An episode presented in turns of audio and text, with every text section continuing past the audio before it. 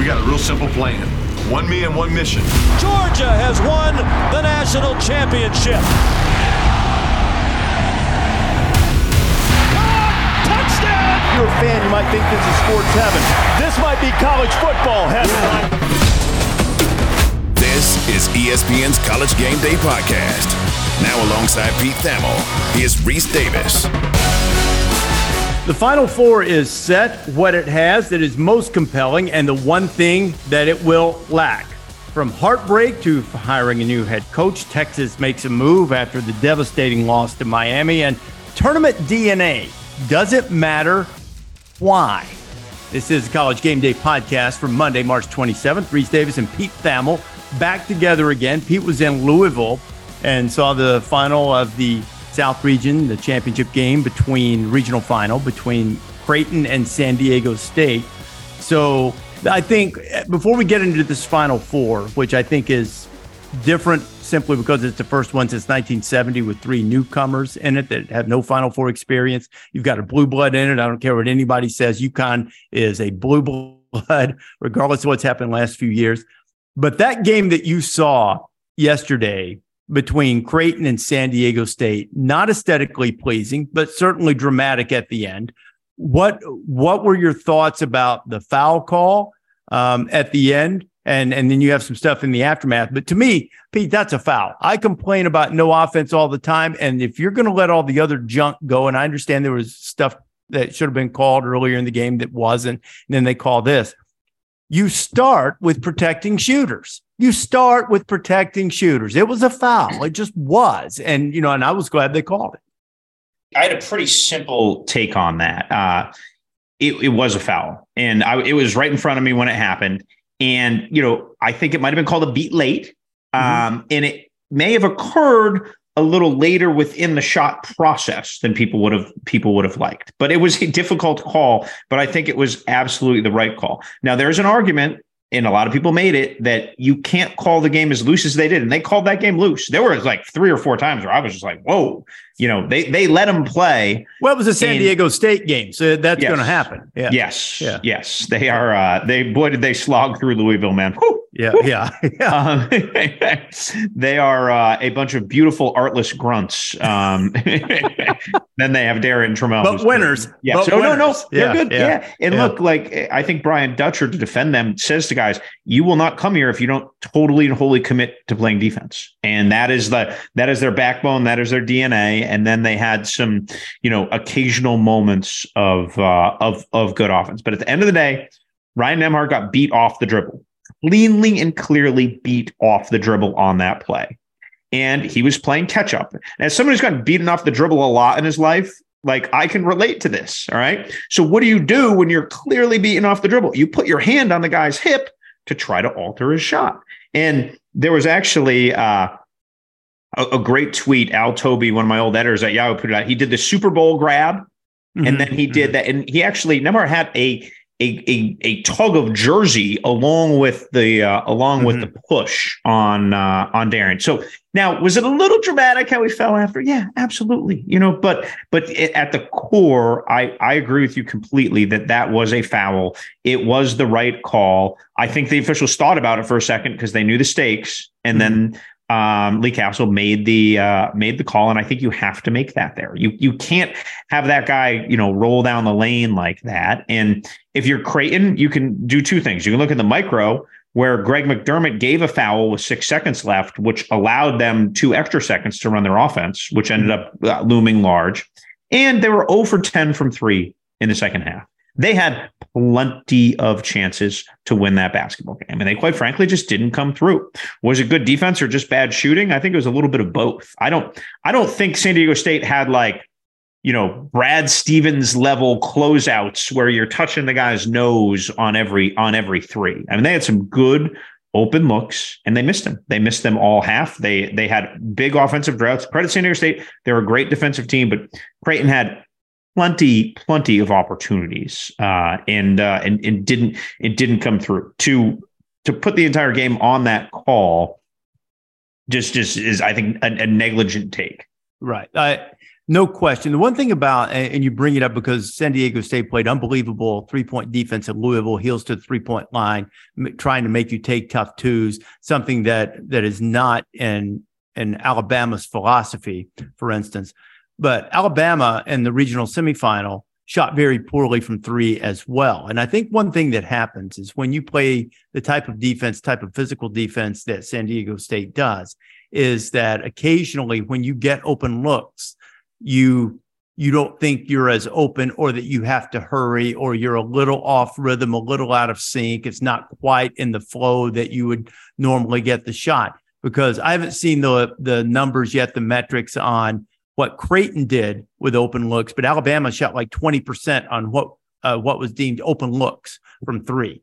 And you know, that's um, you know, you're not going to win many games against a team of that caliber, a defensive team of that caliber, if you don't make some make the open shots that you get. And Creighton wasn't able to do that yesterday. And, but still plenty of opportunities in a one point game. I understand the philosophy behind when fans say, I don't want the officials to decide the game. Nobody does. But the officials, the officials have to decide it because if not, they are deciding it by virtue of the fact that they don't make the call because the, the rules are in place. Both teams have to abide by them. And, you know, was it an egregious foul? Was it a large amount of contact? No, but I kind of go back to that, that whole thing about, about protecting the shooter. There's so many more great stories in there. There was a flip side to it. And you and I talked uh, before the podcast about whether you wanted to tell this story or not. But you, you encountered a kind of a, a terrible and unseemly incident in the aftermath of that game involving the official who made the call, Lee Cassell. Yeah, so I was uh, flying out that night. So we had the, the afternoon game. So I tried to get tried to get home that night.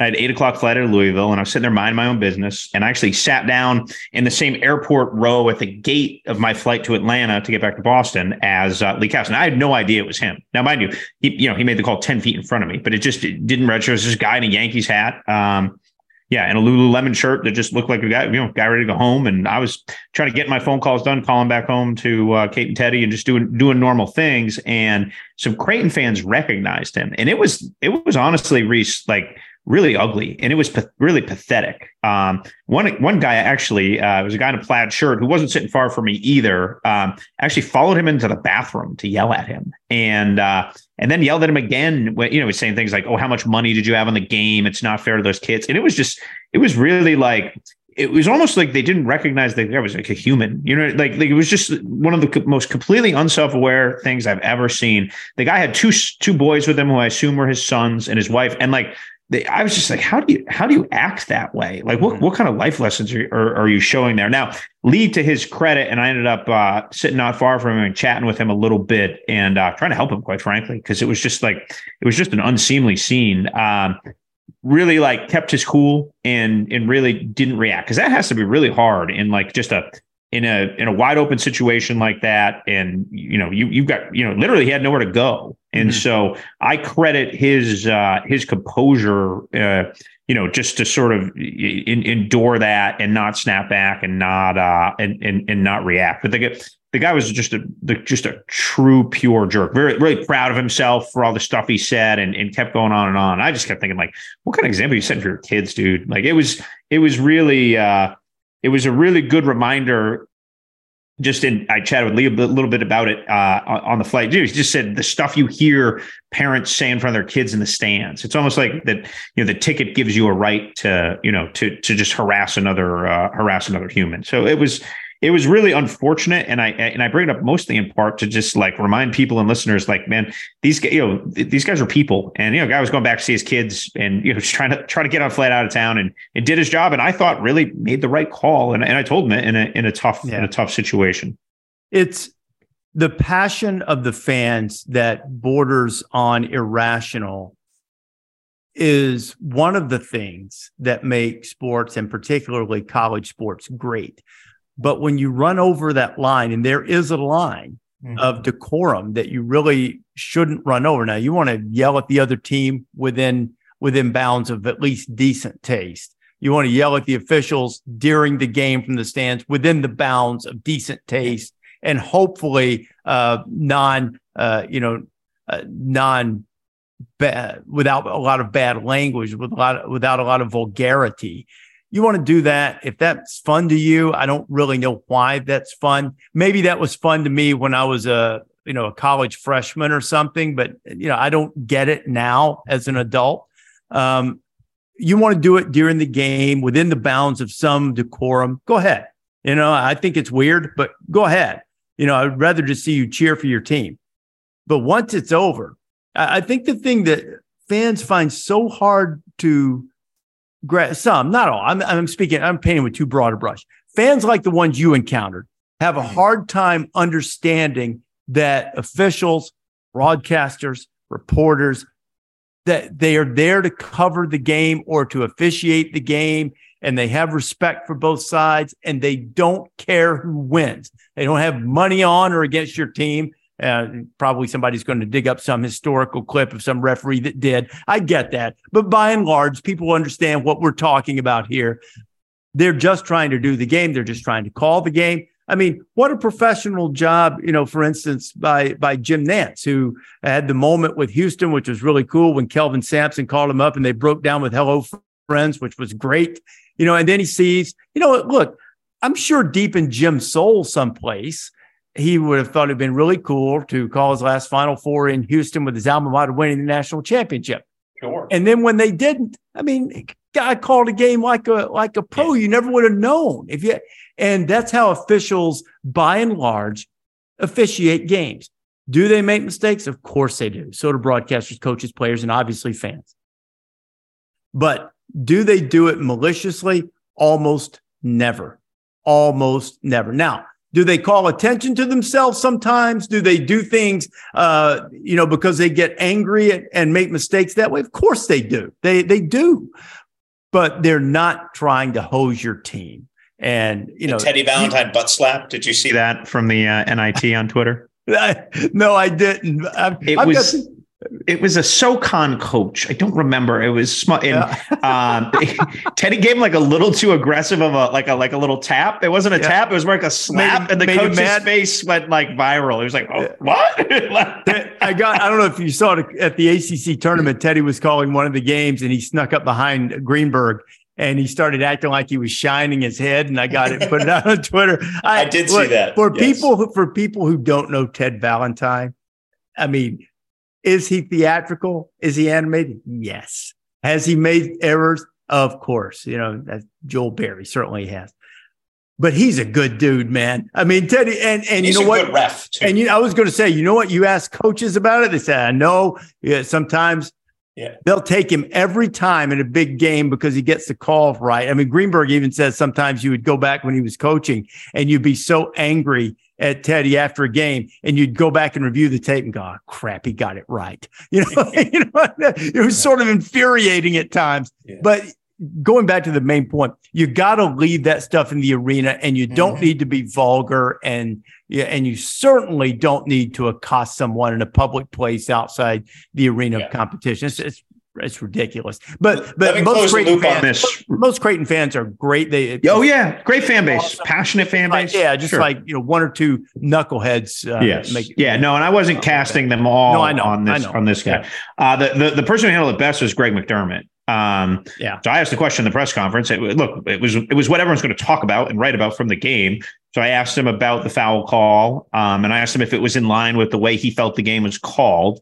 And then there was that sort of ambiguous situation at the end with the 90 foot pass that somehow it took 1.2 seconds for the ball to get tipped and then go out of bounds. That and Yeah. that they never gave a direction of where it would go, and uh, they just kind of ended the game. Um, so anyway, there was like there was just a lot of lingering stuff in the last 30 seconds, and it was what what people want to know. Greg McDermott basically said, "We're gonna win with class and lose with class," and the officials didn't cost us this game. Bottom line, I'm paraphrasing here, but he he just in the moment, you know, given the chance, and I don't think that was really how he felt. I think the way he felt was Of pretty clear, and you can, Yeah. you know do a little rip, lip reading on the sideline.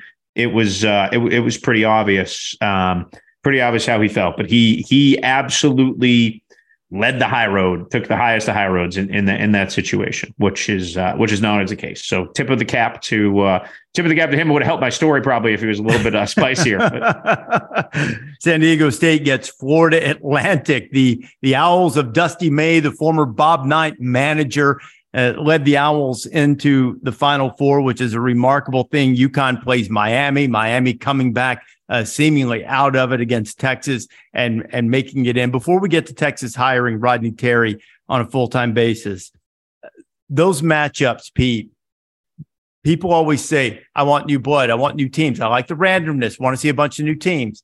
And I saw someone tweet today, and I think it's a really good point. If you're not a television executive, why in the world would you care what the ratings are? And Yeah, you know, I agree with that. but I don't know that it's reflective of the health of the sport. Um, I suspect that this will be a low-rated Final 4 Mhm. But what if it's what if they're good games? What Yeah. what if the drama's great? People Those- watch the Final Yeah. Four. yeah, you know? those of us who like college basketball, love college basketball. You're going to watch the games. You're going to um, enjoy the drama. That said, the one thing that this Final Four will not have that we've had other times and that we had last year certainly is anticipation for anyone outside the fan base Yeah. and building of drama. You're not always going to get Coach K's last ride against his arch rival. I get it. But when you do get Carolina Duke, or those years when you got uh, a Memphis going in undefeated, or Kentucky going in in 2015 undefeated with all those great teams, um, you know, someone, you know, maybe some legend, 03, Boeheim trying to get a national championship finally. When you have some type of storyline to build up during the week, it makes the event seem even bigger. Mhm. You're not getting that. And you're not getting that with either of these matchups. Are there great storylines? You bet. San Diego State, Dutcher, longtime assistant, Final Four, amazing story. Florida Atlantic on its face. I mean, Dusty May's, gym, and Boca is barely bigger than his high school gym he played in in Indiana, right? I mean, this is amazing. Miami didn't have a program for like 15 years, not not that well, it's been a while ago now, but like 40 years ago, they shut down the program, wasn't important, you know, and they I, I had a guy, and I'm going to say this on game day Saturday. I had a guy who would know who said that they used to announce attendance after they reinstituted the program in the first few years. They would announce attendance basically by going, Hey, what are the last four digits of your phone number? And they just made it up because there was nobody there. And that, I, well, I almost made a grave error and told you what the last four digits of my phone number are, but that wouldn't be good. that wouldn't be good attendance. So I'm really glad I didn't do that. But Miami in the Final Four after consecutive Elite Eights, and regardless of what happens, Jim Boeheim, in my mind, uh, Jim Boeheim, pardon me, Jim Larrañaga, uh, with his accomplishments, They're both very tall. they're both tall. They- are both the same balding. They're both elderly. Uh, One's a little kinder. one- sometimes one's a little less grouchy. I would I would say that's probably fair. But you know, I think he's going to, you know, at some point going to the Hall of Fame because Yeah, he should. I mean, George He should. Mason in Miami. Are you kidding? Yeah. Not to mention putting together all of this and and the strife they had surrounding NIL with Nigel Pack coming in at the beginning of the It's season. not strife, Rece. That's like that being ahead of the curve. I don't know why anyone can like. No, like no, it's- no, no. You misunderstand. You when when Isaiah Wong's rep said, "Hey, you got to up the Oh, ante here, or yeah, we're yeah. out of here." Yes. You yes. know, so Yeah. th- I'm talking about that. fair. Yep. No. yeah, no. that's fair. what I'm talking about. Yeah. I'm not talking about the other. So you met, you know, that's bubbling. That bubbles Oh, everywhere, Oh, and it's human nature. I mean, Yeah. people in our business. Hey, I can't believe this guy's making X. Well, Yeah. his contract came up at a different time. So way it goes. yeah. And but but this is a new frontier for college coaches, and he managed that beautifully. And then you have UConn. You know, I'd forget to be honest, I'd forgotten they were unranked in the preseason because they zoomed so high so quickly. Mhm. And it was so obvious when you watched them play early in the season with all of the talent, this Final Four caliber team.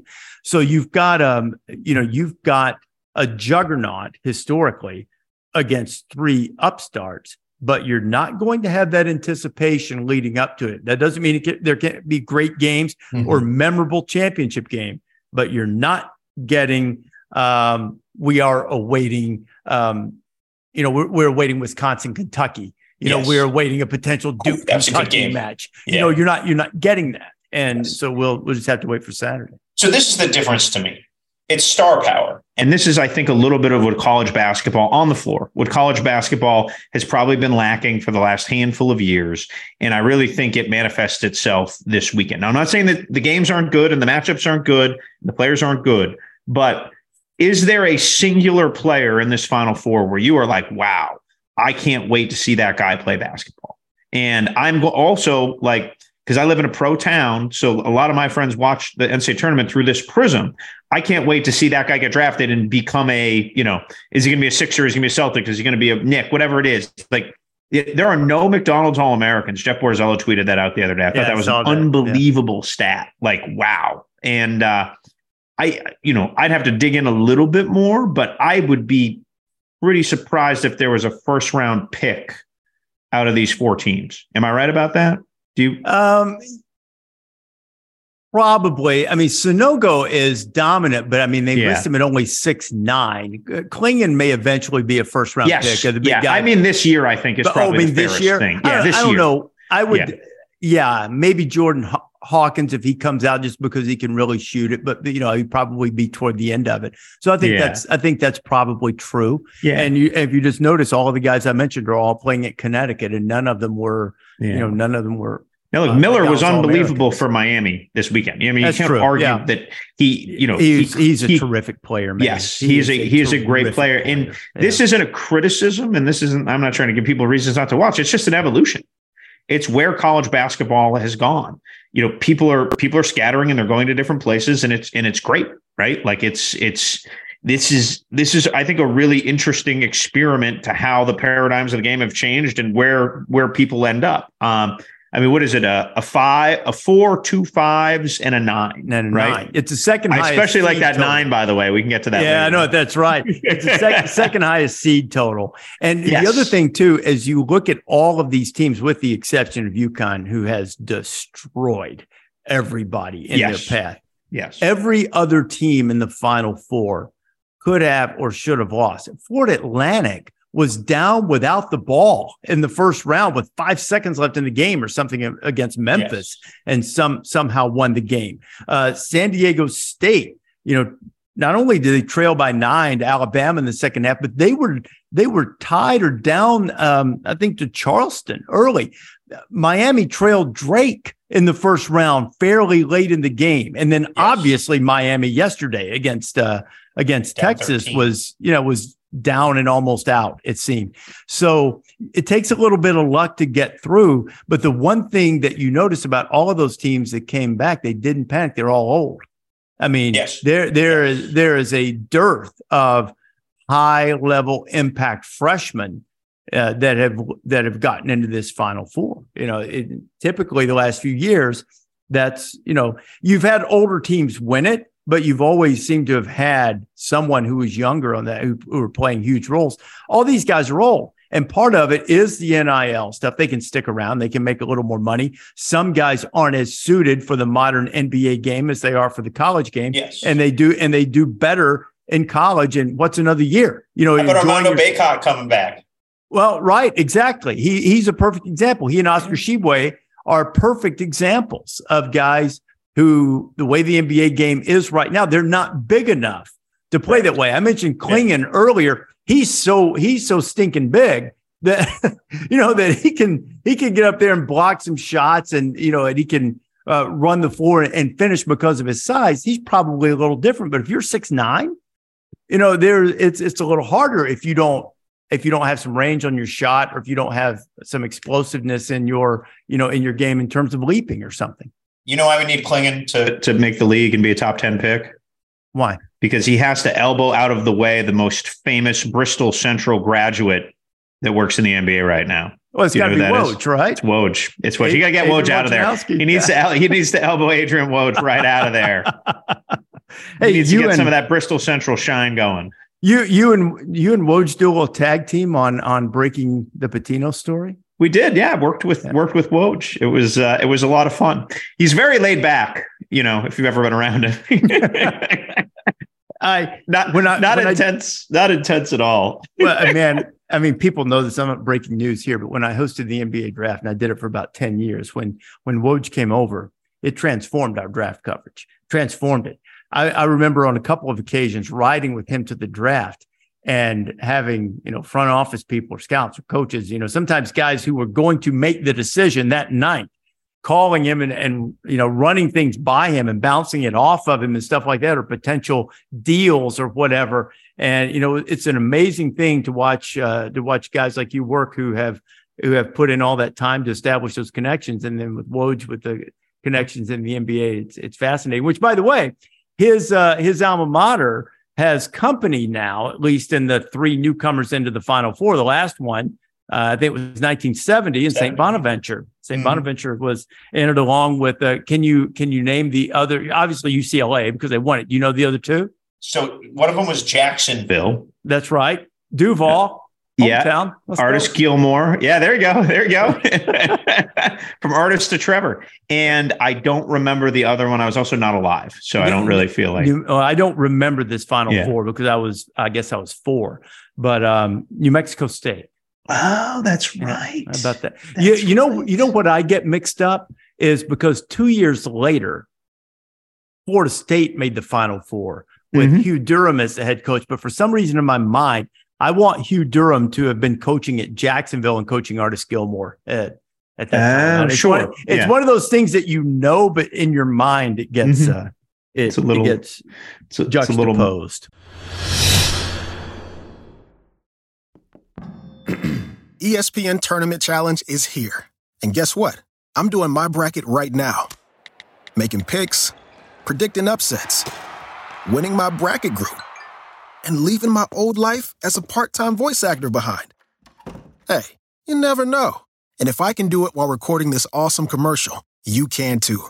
Anyone can bracket. Download the ESPN Tournament Challenge app to play the number one bracket game.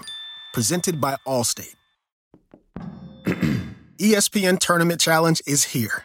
And guess what? I'm doing my bracket right now. Making picks, predicting upsets, winning my bracket group, and leaving my old life as a part time voice actor behind. Hey, you never know. And if I can do it while recording this awesome commercial, you can too.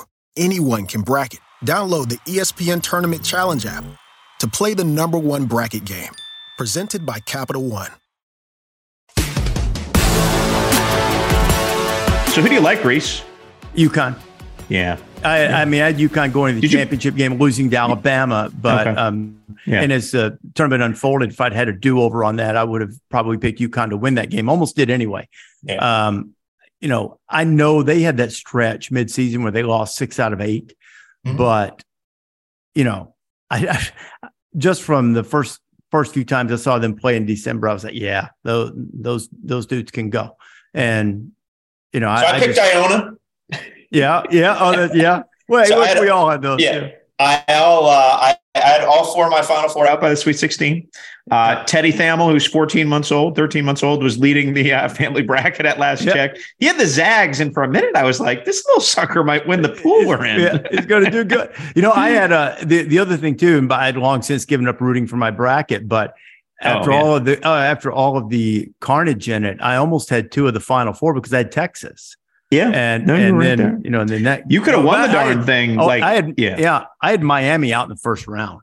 I had them, which they they almost did. You know, yeah, almost sure. lost to Drake, but um, yeah, no, I mean, the, like, did you see that? Like the 9.5 quintillion stat. Like there's more sand. You have a better chance of yeah, like more sand. Yeah, there's yeah. like grains of sand. Like literally, I thought about that like three times because it's just so random, like just trying to trying to pick this thing. And uh, it's actually freeing when your bracket just gets destroyed. You could just sort of watch unencumbered by it. Like which, which this brings me to this because we were texting a little bit among our pod group with Sarah and, and Taylor during the tournament. This inevitably happens to me when you're not rooting for the bracket, especially if a team is coming back.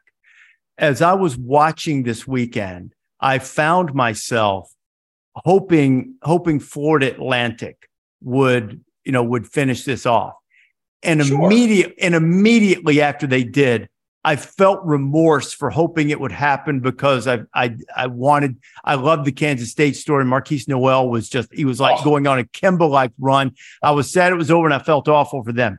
Same thing with Miami and Texas, and this was not because I picked Texas to go to the Final Four.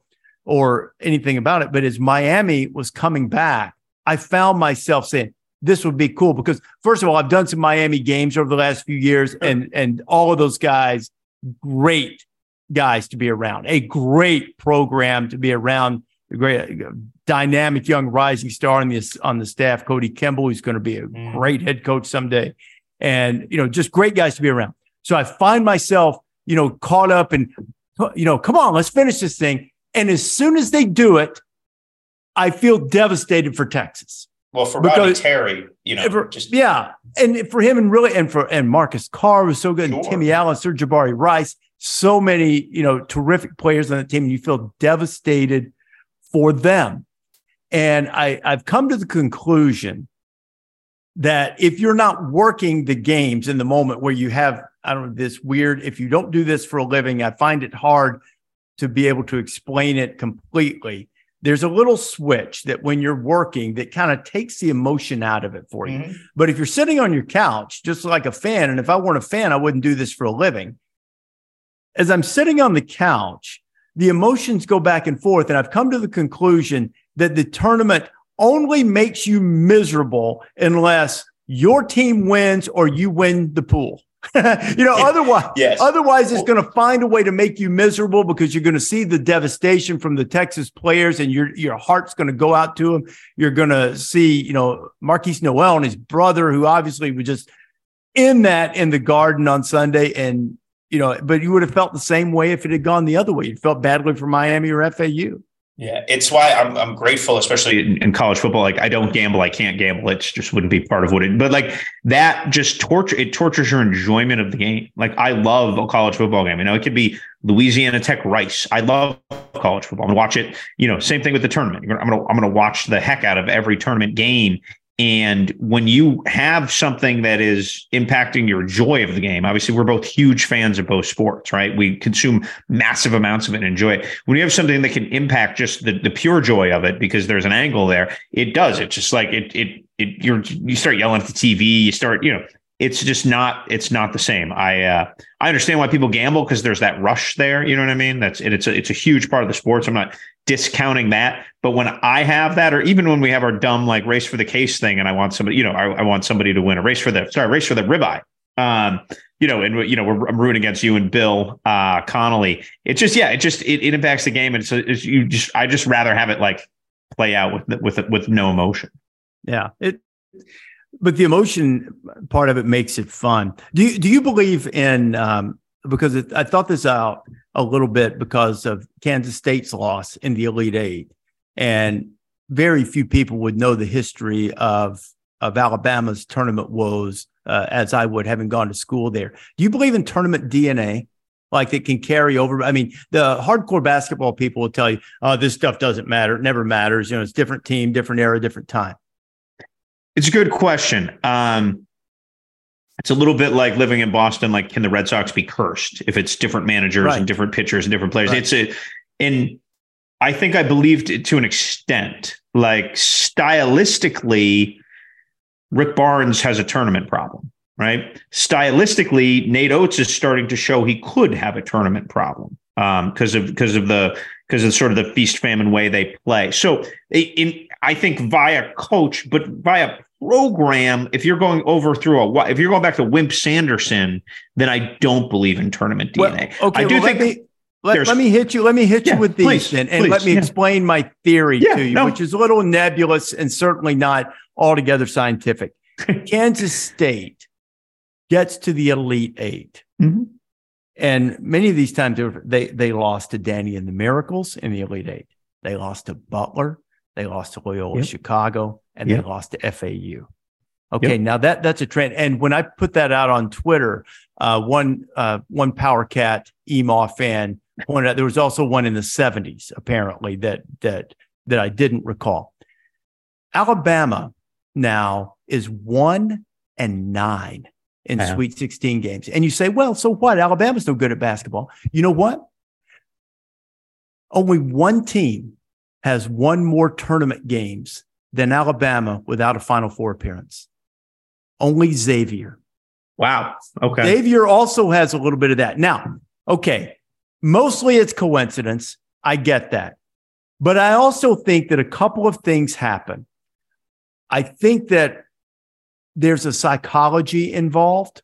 Not that the players even think about this, but what you expect. It's sort of like it's sort of like when you play against either for or against Duke or Kentucky in basketball, North Carolina or UConn or whatever. There's an expectation to win. And maybe if things aren't going your way, then the pressure comes after you and the other side's a lot looser. If you're in an Alabama or Kansas State situation where your success, historically speaking, over a wide, long period of time has been sporadic, then maybe that pressure comes at you in a different way when you get on that stage and you, and you don't play your best.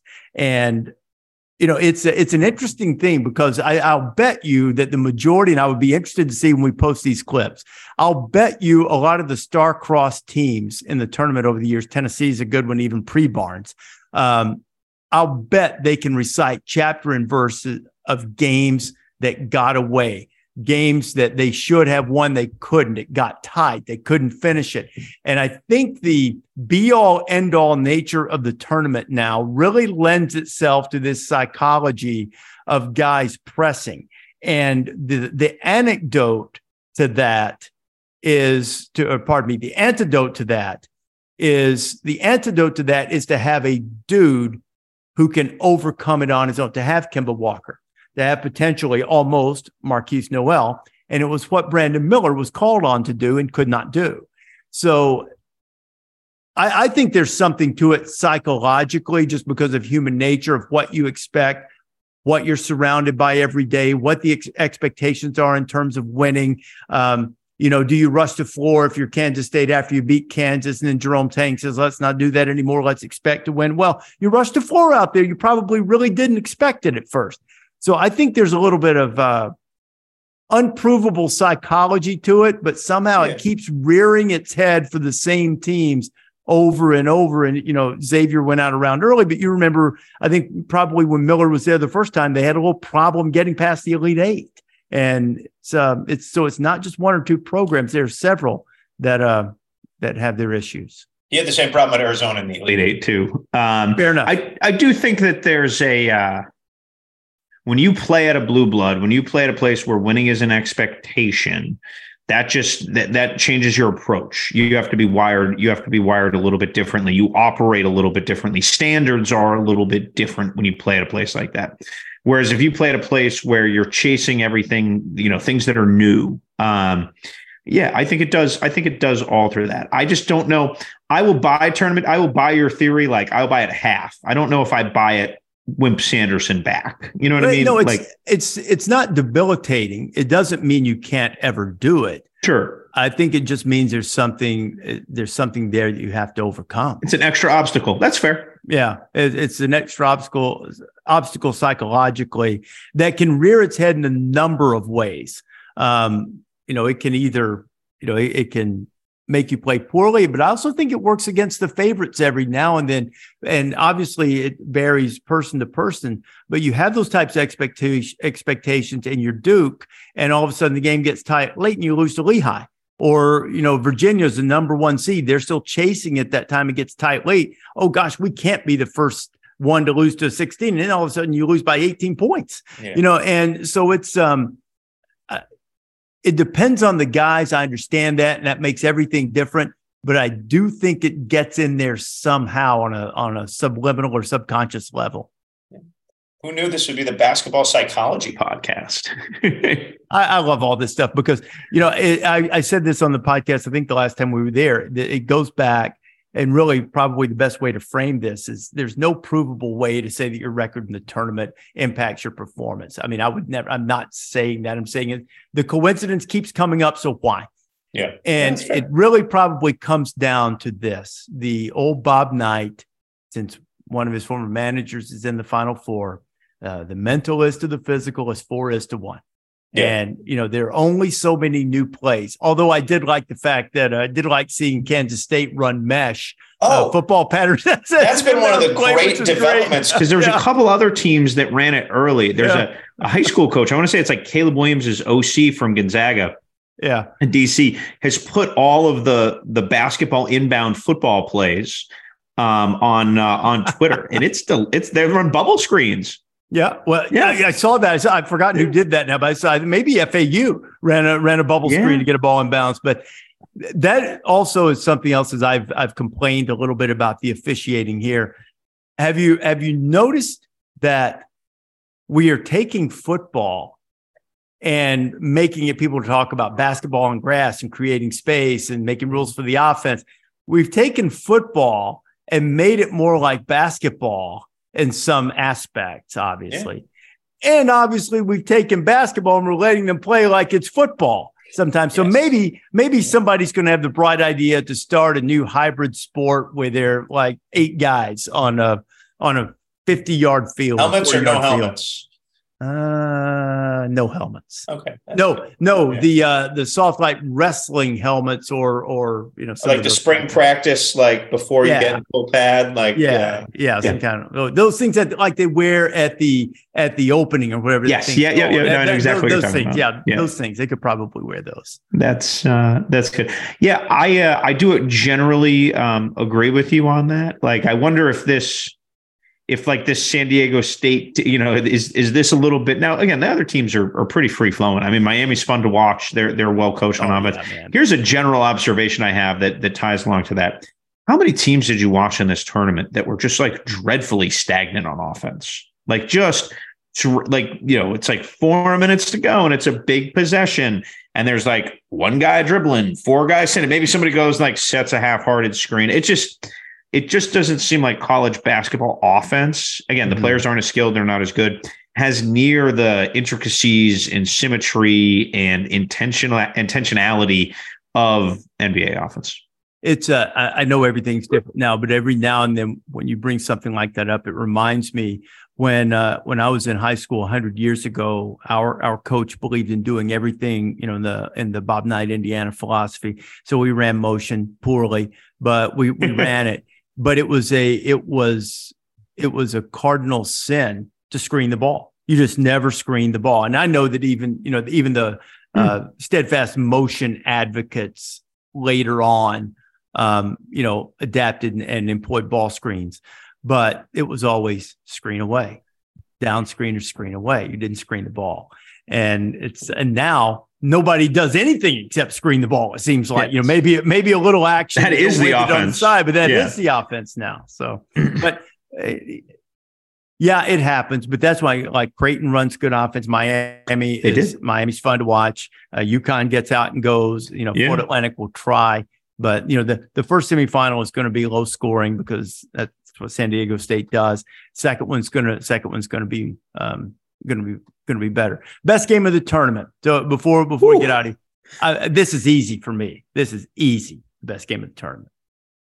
You go. I'm going to think about it for a second. Kansas State and Michigan State. yeah. So That- I was, a writing a great story game, during that game and didn't like, I like so ducked good. in late on it. I, no, it, it did It- seem to just, it has the guard in and no, what do you have? 19 assists. Yeah, 20 points 19 assists. And Michigan State hit so many big shots. They, you know, and they both teams up and down and scoring. And they, it's not like they were doing the old Loyola Marymount thing and letting you score to get the ball back, you know, which I'm no fan of. Um, but you know, it's um, you know, they were guarding, but they they were making shots. It- that was the, the best game of the tournament up to this point. To me, it was great. So the game, I you know, if if you could judge the tournament game by the volume of visceral reaction that I had during uh, during the the most intense moments, I would say that I would probably have to go with uh, Furman, Virginia. Yeah. Um, Yeah. just just the way that game ended. Um, I was on the Peloton uh, watching, uh, you know, just because it was like a long, long afternoon. So I was, I was getting work out of it, and I absolutely howled like when that when that shot went in. I Yeah, mean, it, well, was you see the pass, you're like, "Ah, ah, ah, ah," and then it's Yeah. like, yeah, I Yeah. was that was that was a that was a blast. Um, I, I will tell. I'll tell you one other. I'll fess up. One of those things. Again, I didn't care who who won the game, but um, when Julian Strawther took the shot that won the game for Gonzaga against Yes. UCLA, when he pulled up, I said out loud, just my wife and I were sitting watching him. I said, What are you doing? he made shot. Bet you're glad you weren't on the call. I know. I'd like to think I would have had a little more discipline if I hadn't been if I'd been on the call there. But I said that I said, "What are you doing? Oh, what a shot!" Yeah. so I was at a, uh, I was at this. This would surprise people, but I was at a bar in uh, Louisville for, for that game after after dinner. Uh, we went to uh, Jack Ruby's for dinner, and then the the bar was closing down, so we went and uh, some Jeff, bourbon. Bait. I hope you went to Jeff Ruby's I did go to Jeff Ruby's instead of there's a- Jack Ruby's. I said Jack Ruby's. I went there twice. You'd think I'd remember. no, Jack Jack Ruby. Uh, the Jeff Ruby's. Sorry, it's great Jack there. Ruby. Uh, Jack Ruby yeah. apparently had some establishments back in the. Anyway, I I digress and go into historical context. Go Yes. ahead. I'm sorry. No, no, I, I, I, I, butchered the name, and uh, no, so like the shot goes up, and you just hear everybody in the, you know, it was a ton of Princeton fans actually were in town for that night, and they were they had kind of taken over part of this bar, and I was with a couple other, uh, a couple other scribes having a uh, late night beverage, and there was just, uh, just it was that was a fun moment. That was a really, really fun moment. I mean, feet on the logo. Yeah. Uh, yeah. He, It was a great game too, it, Rece. That it was, was a great game. that That, would was be a- another great yes. game. It was Yes. a lot of fun. would, that would probably end up as the if, if, if somebody does one of those lists of ranking the tournament games, like John Gasaway would do it for us. He does a Mhm. great job. Like that would it would be you'd be hard pressed to not have that in the top three. Okay, last thing before we uh, let the people go. Um, Rodney Terry, Texas. Uh, to me, I understand the concept. Uh, as someone said earlier in the season, had say you know the unfortunate incident involving Chris Beard. Had that not happened, and he had just chosen, let's say, to go to the NBA, you know, would Rodney Terry have been a candidate? The answer is no. But as it turned out, you could make that by side by side, you could make the argument that Rodney Terry got an opportunity to show what he could do in a Texas situation and showed that he could excel. And it wasn't a short run. It wasn't like, I mean, Steve Fisher proved to be a, a wonderful coach, both at Michigan and, and San Diego State. But it wasn't like a an emotion fueled short run like Michigan had in 1989. And this was over a long haul. They bounced back from some things. They dealt with some injuries, and I, I thought he proved worthy of the job. And I think it was a great decision to give him the full time job.